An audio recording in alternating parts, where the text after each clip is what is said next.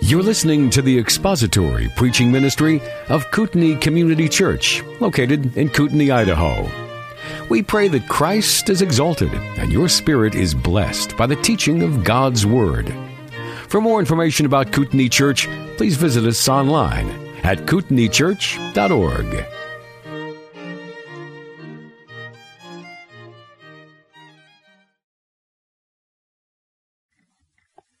Father, this morning we're just grateful that you've provided everything for us. You saved us. Your grace brings us through each and every day and will get us into heaven with you, you and the Lord Jesus Christ and the Holy Spirit. So this morning as we study your word, might we be ever, ever thoughtful and ever mindful of that, that you have done all there is to do. We thank you and we ask you to give us wisdom as we apply your word to our daily lives so that we might be obedient to you. In Jesus' name, amen. All right, we're going to start. We're going to read chapter seven through about fourteen. First Corinthians seven. Now, concerning the things about which you wrote, it is good for a man not to touch a woman, but because of immoralities, let each man have his own wife, and each woman have her own husband. Let the husband fulfill his duty to his wife, and likewise also the wife to her husband. The wife does not have authority over her own body, but the husband does, and likewise also, the husband does not have authority over his own body, but the wife does. Stop depriving one another, except by agreement for a time, that you may devote yourselves to prayer and come together again, lest Satan tempt you because of your lack of self-control. But this I say by way of concession, not of command. Yet I wish that all men were even as I myself am. However, each man has his own gift from God, one in this manner and another in that. But I say to the unmarried and to widows that it is good for them if they remain even as I. But if they do not have self-control, let them marry, for it is better to marry than to burn. But to the married I give instructions, not I, but the Lord, that the wife should not leave her husband. But if she does leave, let her remain unmarried, or else be reconciled to her husband, that the husband, and that the husband should not send his wife away. But to the rest I say, not the Lord, that if any brother has a wife who is an unbeliever, and she consents to live with him, let him not send her away. And a woman who has an unbelieving husband, and he consents to live with her, let her not send her husband away. For the unbelieving husband is sanctified through the wife, and the unbelieving wife is sanctified through her unbelieving husband. Hang on a second here. We're going to read through twenty-four, excuse me. Her unbelieving husband. For otherwise your children are unclean, but now they are holy. Yet if the unbelieving one leaves, let him leave. The brother or sister is not in, under bondage in such cases, but God has called us to peace. For how do you know, O wife, whether you will save your husband? Or how do you know, O husband, whether you will save your wife? Only as the Lord has assigned to each one, as God has called each, in this manner let him walk. And thus I direct in all the churches. Was any man called already circumcised? Let him not become uncircumcised. Has anyone been called in uncircumcision? Let him not be circumcised. Circumcision is nothing, and uncircumcision is nothing, but what matters is the keeping of the commandments of God. Let each man remain in that condition in which he was called. Were you called while a slave? Do not worry about it. But if you are able to become free, rather do that. For he who was called in the Lord while a slave is the Lord's freeman. Likewise, he was called, he who was called while free is Christ's slave. You were bought with a price. Do not become the slaves of men. Brethren, let each man remain with God in that condition in which he was called. Now, we're going to take a little back step for a minute. Last week we talked about, um, there was a verse that, that brought some interest to it. But I say to the unmarried and to widows that it is good for them if they remain even as I. And then it was pointed out that in First Timothy, Paul encouraged the young widows to marry. And so I looked into that. I kind of had an idea about it, but I just kind of wanted to share with you um, how directly applicable the Bible often is. So in First Corinthians seven eight, Paul says this, "But I say to the unmarried and to widows that it is good for them if they remain even as I." Then in First Timothy five fourteen, I'm going to give you the context. Verse nine, "A widow is to be put on the list only if she is not less than sixty years old, having been the wife of one man, having a reputation for good works, and if she has brought up children. If she has shown hospitality to strangers, if she has washed the saints' feet, if she has assisted those in distress, and if she has devoted herself to every good work, but refuse to put younger widows on the list, for when they feel sensual desires and disregard of Christ, they want to get married, thus incurring condemnation, because they have set aside their previous pledge. At the same time, they also learn to be idle, as they go around from house to house, and not merely idle, but also gossips and busybodies, talking about things not proper to mention. Therefore, I want younger widows to get married, bear children, keep house, and give the enemy no occasion for reproach. So, what we see in First Corinthians, first of all, is as we look at verse eight, Paul is approaching the idea of others marrying from the context of the end times. He advocates that it's acceptable not to marry, and indeed may be preferable, since it will free one from the added pressures of in an age of urgency and danger. But he does not command people not to get married. Notice that. He doesn't command them. He says that it's okay if you don't, if you remain as I am. In First Timothy, he's dealing with a specific situation where young, unmarried women were causing problems in the church. In this specific instance, he advocates that the young widows get married because of their unbiblical activities. So he actually probably has individual people in mind, would be my guess. Paul, in many cases, when dealing with things such as this, will advocate specific applications to specific groups of people. In verse eight of First Corinthians, he allows that it's good if they remain as him, but he does not command it.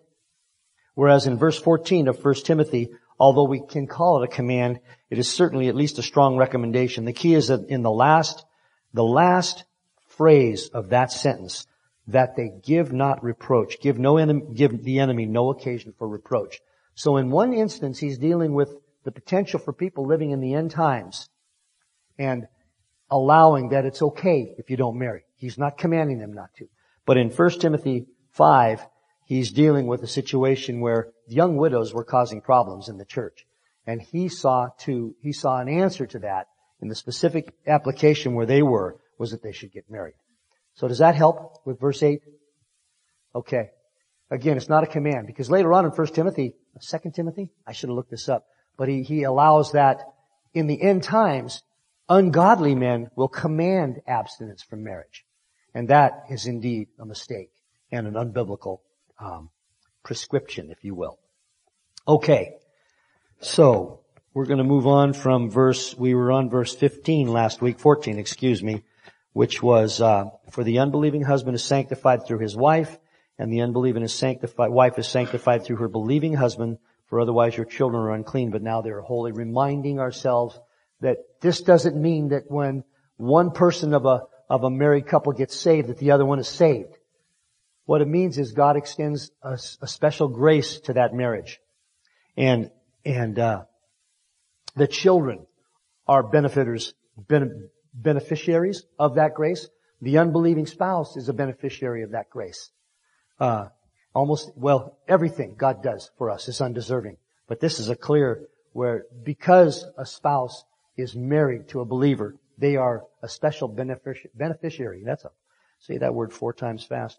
A beneficiary of the grace that God extends to the believing, the believing partner. So, and then with that, let's move to verse fifteen. Yet, if the unbelieving one leaves, let him leave. The brother or sister is not under bondage in such cases, but God has called us to peace. In this particular verse, Paul covers the situation of the departure of the unbeliever. First of all, it's important to note that the believer is nowhere given permission to end the marriage. If, however, the unbelieving one leaves, the believer is not under bondage. God has called for peace, even in the breakup of the marriage. Some believe that the idea of no bondage here is that the remaining believing spouse is no longer under the bondage of marriage. Others believe that the implication is that they are not under the bondage of trying to hold a fragmenting marriage together. The idea for certain is that in whatever case, when the marriage cannot survive because of an unbeliever's departure, the believer is to do everything they can to maintain peace. And that can be a very difficult thing in a, in the breakup of a marriage. Very difficult thing. But is God up to it? I think He probably is. There's this thing called grace, which is absolutely phenomenal. He can provide the grace necessary. And I, I say, it sounds like I'm talking like a cliche, but I've been close to a situation like this. So I kind of know, I understand the grace that God can provide in the potential of a breaking up marriage. Um, and it's not an easy thing to go through. And in those kinds of situations, it's important for the body, for the church, to gather around those who are struggling with this and to give them comfort and aid because they're going to need it. It's a hurtful time. It can be an awfully hurtful time. But the Scripture says God has called us to peace. We're to be peacemakers. That's to be one of the characteristics of a believer, is that they are a peacemaker. Any comments or questions on verse fifteen? sixteen. For how do you know, O wife, whether you will save your husband? Or how do you know, O husband, whether you will save your wife? For a Christian in a situation like this, heeding this command to let them leave, to keep peace, to be a peacemaker, could very well be the catalyst that leads then or later to their salvation, the salvation of the unbelieving spouse. In First Peter chapter three, we have a marvelous section that deals specifically with the unbelieving wife and uh, with the believing wife and unbelieving husband. But the principle does work in both ways. First Peter three, one through six. Let me get my handy dandy.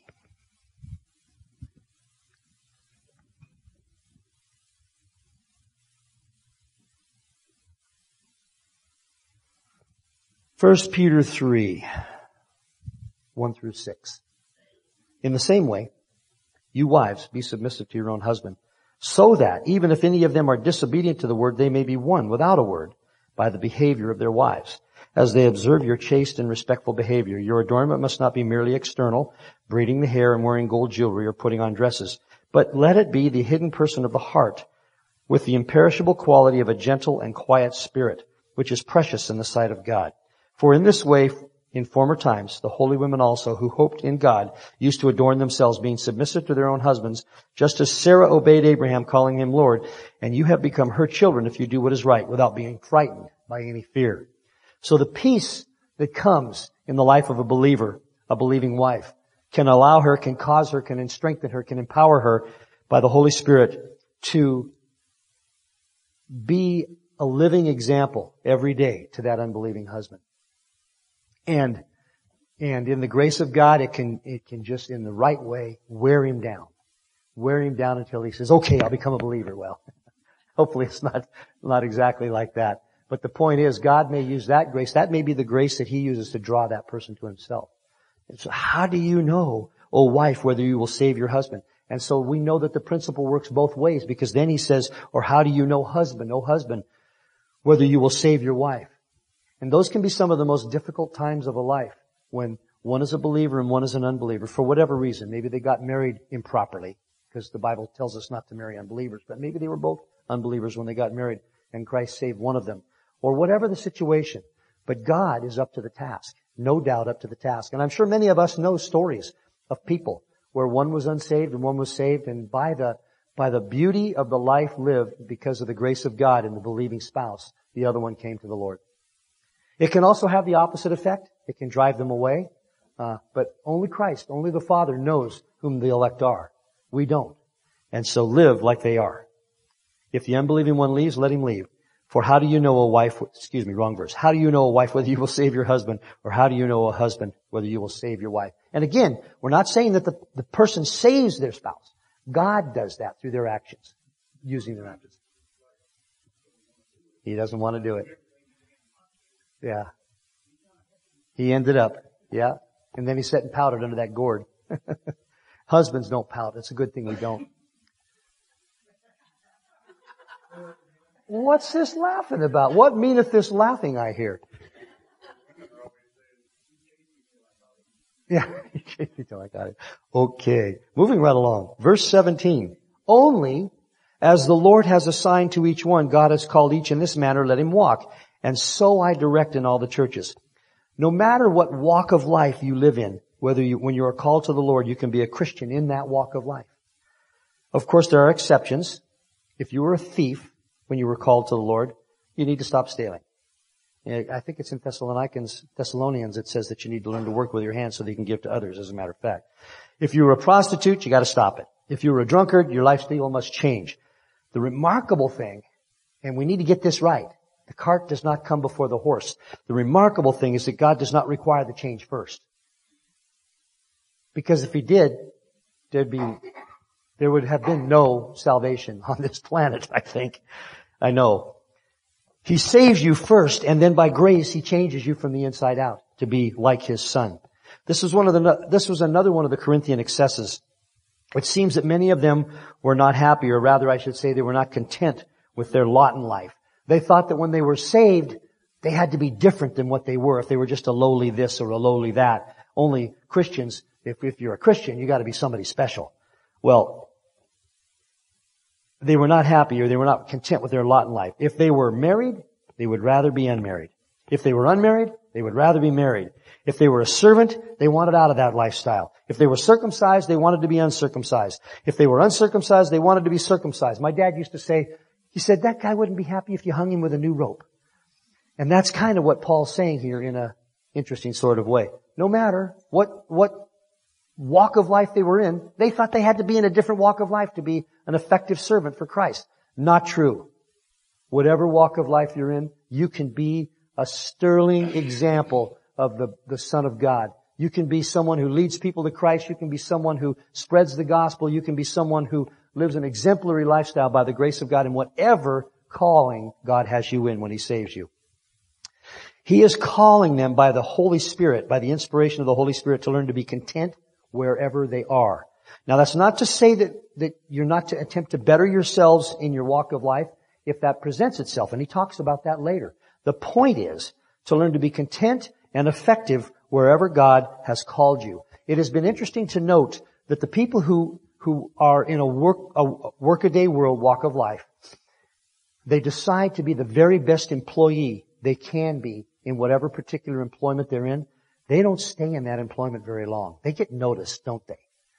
The uh the powers that be say, guys, always at work on time. She does her work without complaining. She does a good job. She does exemplary work. She helps others. Why are we leaving her in this position? Why are we leaving him in that position? Wouldn't they serve us better in a better, higher position? And that's often what happens. God moves the person up because of their lifestyle. Um, their lifestyle was to be an exemplary one in the lifestyle they lived. He also tells them that he has directed this in the other churches. This is not a Corinthian exception. This is a biblical principle. Are you married? Divorced? Remarried? Single? Working in a mill? Working in politics? Wherever you are, walk worthy of the Lord in that life and become the very best whatever you are that you can be. Your hand is to the plow. Don't look back. And He will use you in that situation. He will bless you in that situation. He will take you through hard times in that situation, in that lifestyle. But He, he will be glorified. And isn't that really what it's about? That God gets glory? And who's to say that He doesn't get the most glory? Absolutely get the most glory from people who are not that important in the world's eyes. I think when we get to heaven, and this is just a sanctified imagination, I think it was, I think it was George Whitefield. He was asked, I can't remember, I should have looked this up, but he was asked what he would say to Wesley when they got to heaven. And he said, Wesley will be so far, far in front of me, so close to the Savior, I will not even be able to see him. And that's the attitude, that those who have served Christ the most will get the rewards. And do we want some of those rewards? We've talked about those when we studied other books. Certainly we do, but that's not why. It's the love of the Savior that drives us. So your hand is to the plow. Don't look back. So, was any man called when he was already circumcised? Verse eighteen, he is not to become uncircumcised. Has anyone been called in uncircumcision? He is not to be circumcised. In the Gospels, being called generally refers to being called to salvation. In this verse, Paul is encouraging saved Jews not to try to become like Gentiles, not to become um, uncircumcised. Remarkably, in this in that day and age, it was actually happening. In the Greco-Roman, Greco-Roman societies in which the Jews lived, some of them were embarrassed at uh, being circumcised. And so they would undergo a surgery to change that. We think we have the, we've got the uh, book closed on, on what can be done with surgery, but apparently there were some pretty sophisticated surgeries going on two thousand years ago. The Greek word translated uns- uncircumcised here is actually a word that describes the surgical procedure they would undergo. It's a term, it, it is the term epispe- epispaomai, which means to draw over or pull towards, and it refers to creating the covering again. Um, apparently, this would be an inappropriate, this would be an inappropriate and unbiblical attempt to show one's break with Judaism. They wanted to show that they had broken with Judaism, they'd become a Christian, so they would try to become surgically uncircumcised. Paul says, don't do that. Are you, were you called when you were circumcised? Do not become uncircumcised. Then he says, were you called uncircum, uncircumcision? Don't be circumcised. Uh, in the same way, when a Gentile becomes a Christian, it is unnecessary for him to adopt Jewish circumcision. So, so overtly, this verse speaks to a literal action that new believers might take. In Galatia, you might remember when we studied that book, the Judaizers taught that circumcision was necessary for salvation. You had to be circumcised. It is not. It has no spiritual significance or value for Christians at all. And Paul points that out. Any comments, questions about verse eighteen? So in verse nineteen, Paul says this in reference to that. Circumcision is nothing, and uncircumcision is nothing. What matters is keeping the commandments of God. It's the keeping of the commandments of God. As if to punctuate this, Paul declares that neither circumcision nor uncircumcision is anything. What matters most and most important is to, is obedience. The Christian, the Corinthian Christians were consumed with outward, the outward look, and they took great pains to make sure their social status, their standing, and what they looked like was respectable by the society they lived in. Attempting to be liked and respected in just about any society generally requires compromise. Paul does not want the Christians to compromise their obedience to God. And you'll find that in any any age, any society, when uh, society, especially when societies begin to g- degenerate like ours has, or rapidly degenerate like ours is. In order to be acceptable in today's society, most of what you have to say, do, and believe would not be biblical. Uh, so in the in the in the light of that, what ends up happening in the Christian life is, from a, the world's point of view, or from a worldly perspective, we become lonely. But we're never lonely, are we? We have the Lord, we have each other, and we have obedience to the Word of God, which brings Him glory. Any comments? I had no idea, personally, that they could do that kind of surgery back then, but apparently they could. That seems like an, an unbelievable way to go to, to demonstrate something. Verse twenty. Each man must remain in that condition in which he was called. Paul emphasizes that our social standing, our education, our marital status, our work, whatever things we ascribe great importance to, are likely less important in the great scheme of life. We can be a dedicated servant of Christ in whatever situation we are in. It's not that we shouldn't try to better ourselves, and he'll mention that. Uh, and in the, in fact, the next verse he allows for that. But it's not, it's that when we are not content with where we are, that our Christian witness is marred, and we run the risk of bitterness settling in, which will defile those around us and ourselves. Uh, one man put it this way. He said, if you're not content with what you have, you will not ever be content with what you want.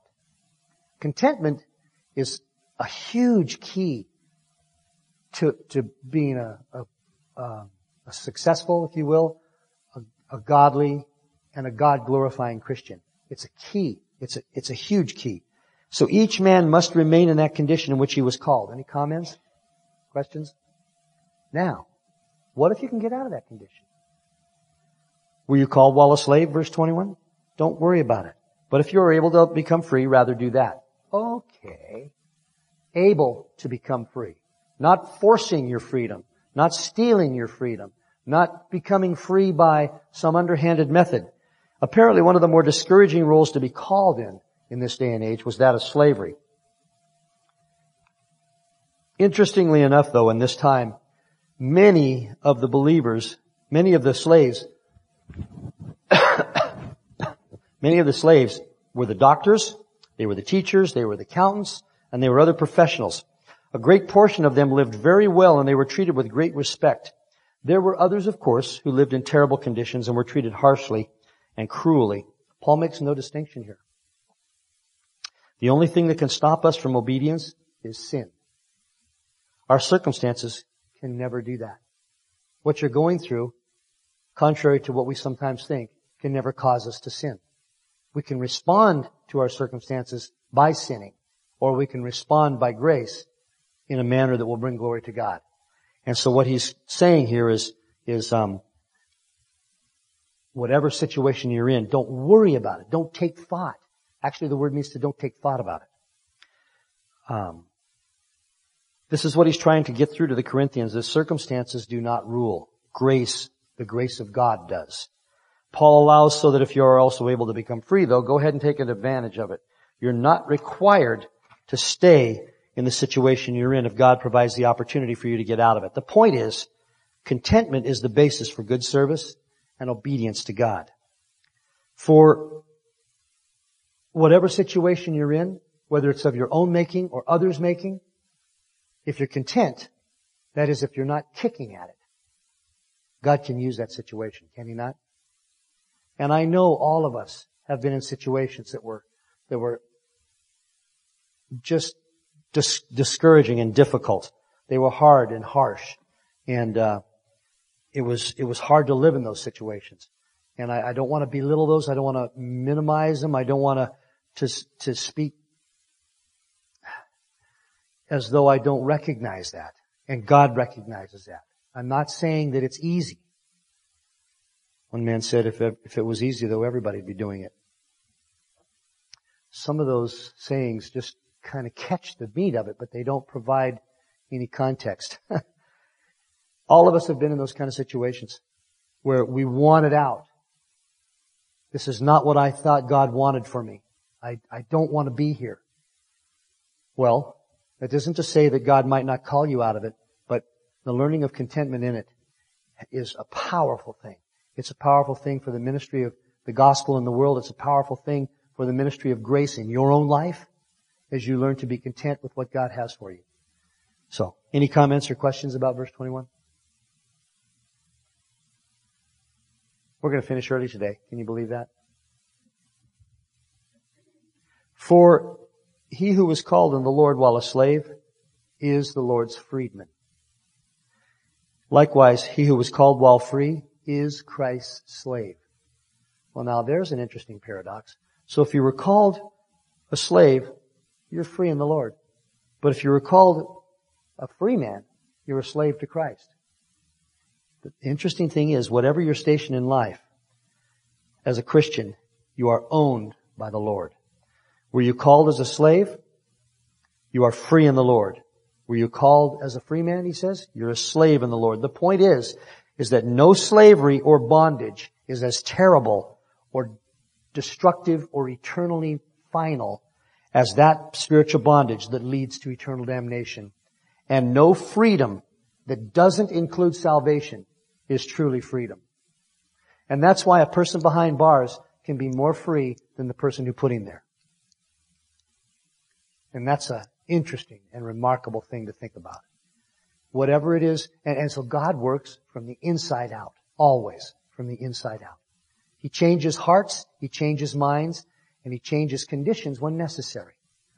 But the point of this whole section, and we'll finish up here in just a minute, but the, is that wherever you are, you can live free, you can live effective, you can live godly, you can live a, a society-changing way in your own life.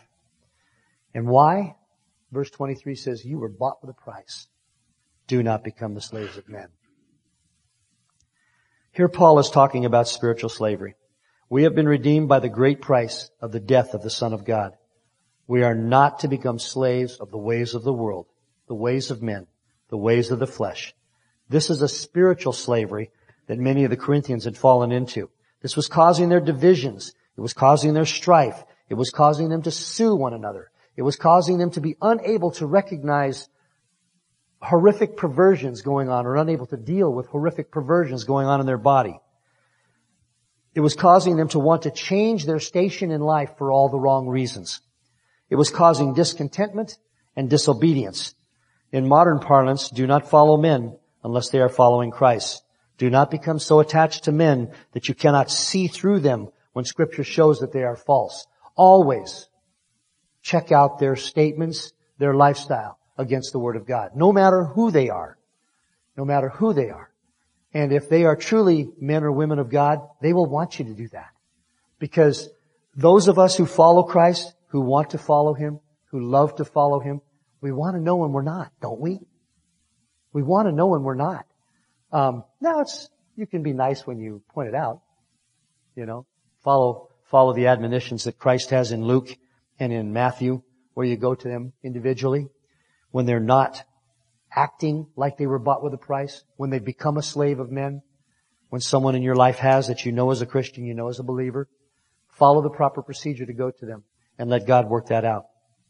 So do not become so attached to men. And I see that. We throw names, we throw men's names around. All of us are guilty of that. Well, I know so-and-so. Yeah, and I, that and a dollar thirty-five will get you a cup of coffee. I used to be able to say that in a nickel. Anybody remember nickel coffee? That's awful. You were bought with a price. Do not become slaves of men. Any comments?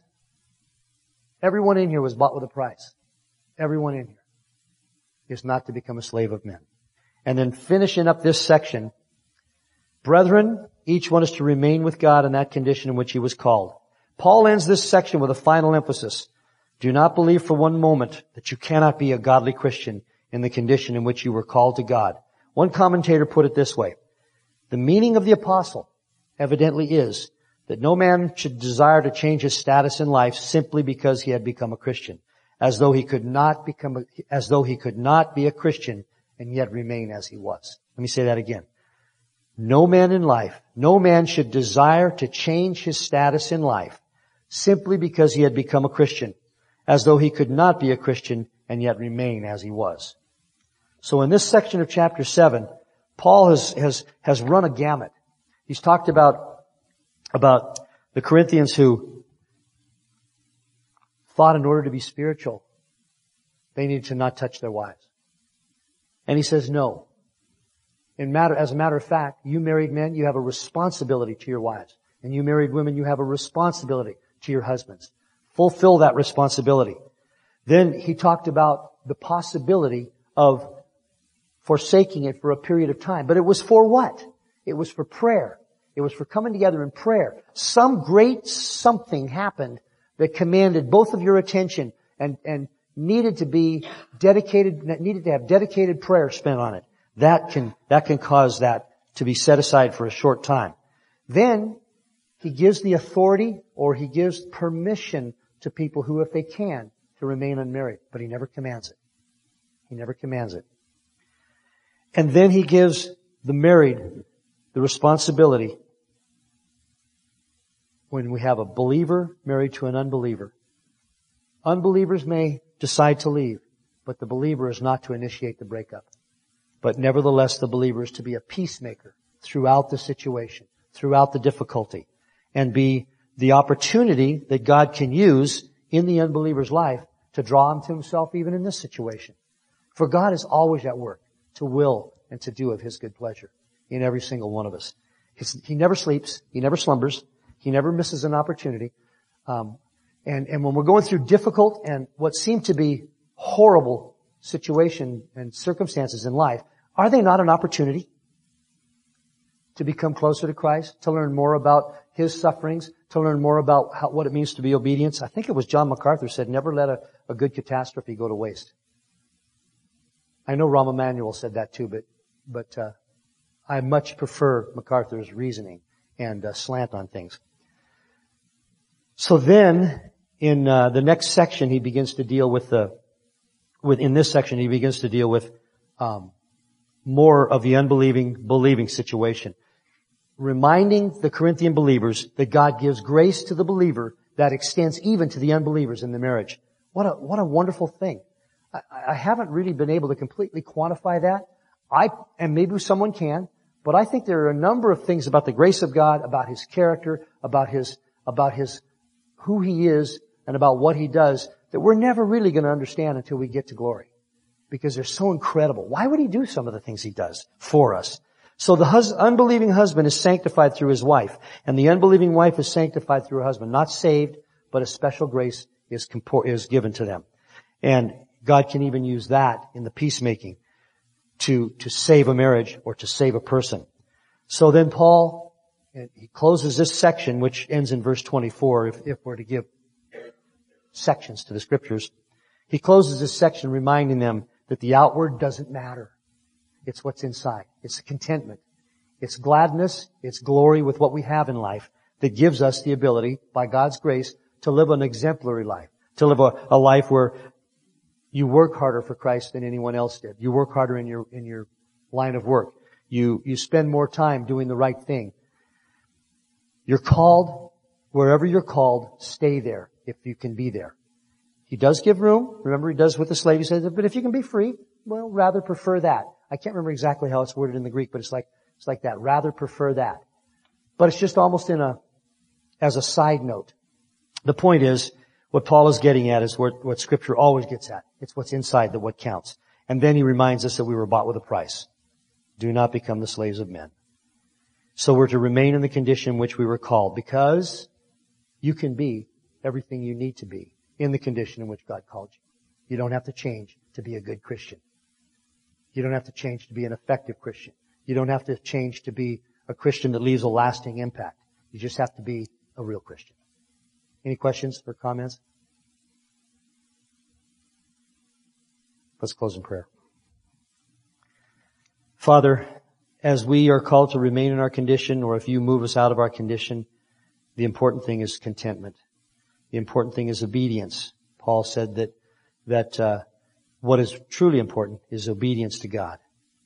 And so this morning, as we consider these things, as we look at what you have said in your word to the Corinthians, and by extension to us, let us be grateful and content where you have placed us in our lives, with what is going on in our lives.